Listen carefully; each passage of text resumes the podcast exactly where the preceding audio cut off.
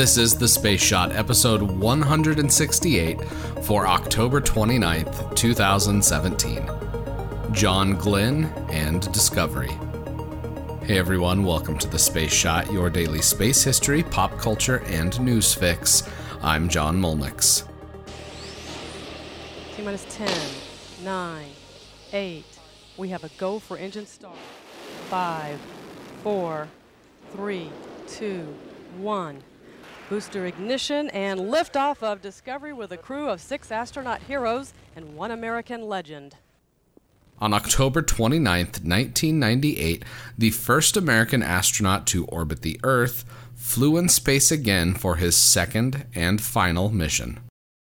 John Glenn became an American hero when his Friendship 7 capsule flew into space on February 20th, 1962. His historic orbital flight wasn't even five hours long, but it secured Glenn a place in the history book, as well as in the hearts of the American public. John Glenn was a hero in every sense of the word. He flew combat missions during World War II and the Korean War.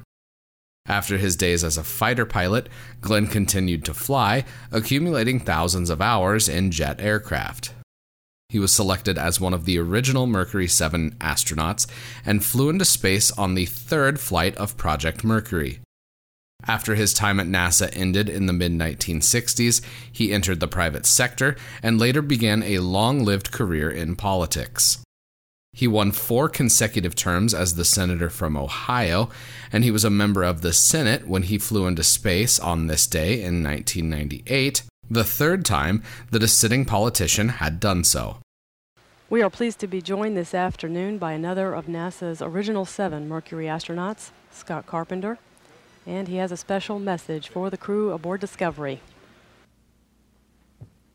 Yes, at this point in the count, it seems appropriate to say to the shuttle Discovery crew, good luck, have a safe flight, and to say once again, Godspeed, John Glenn.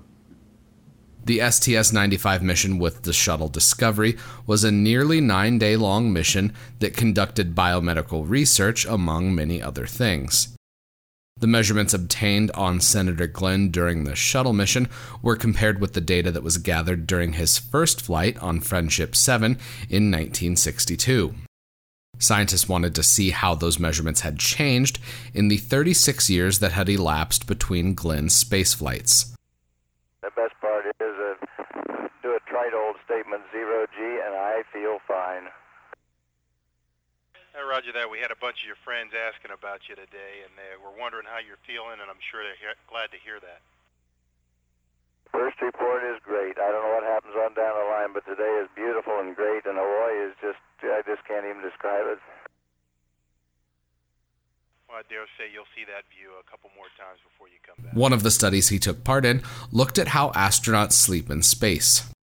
Sleep disorders are common among the elderly and astronauts, so his flight into space at the age of 77 gave scientists a very interesting test subject.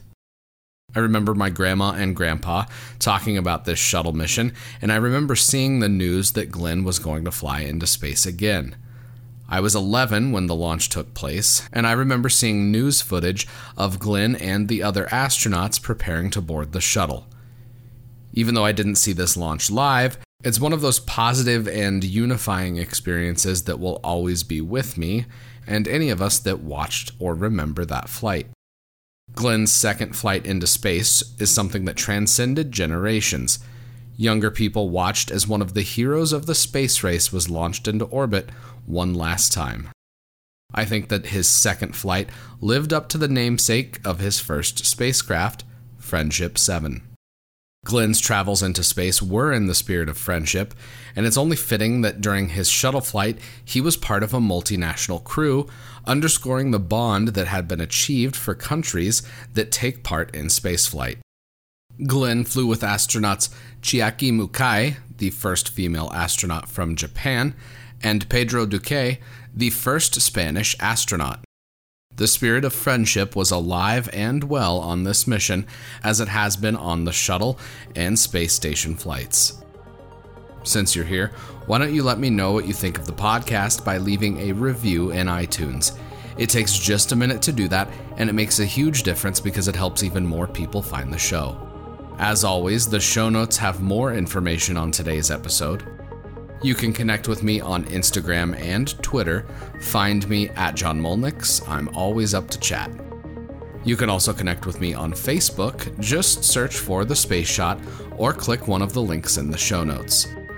I'd also appreciate it if you could share The Space Shot with your friends and family and anyone else that enjoys podcasts. Tomorrow, The Flying Bedstead. I'm John Molnix, and I'll catch you on the flip side.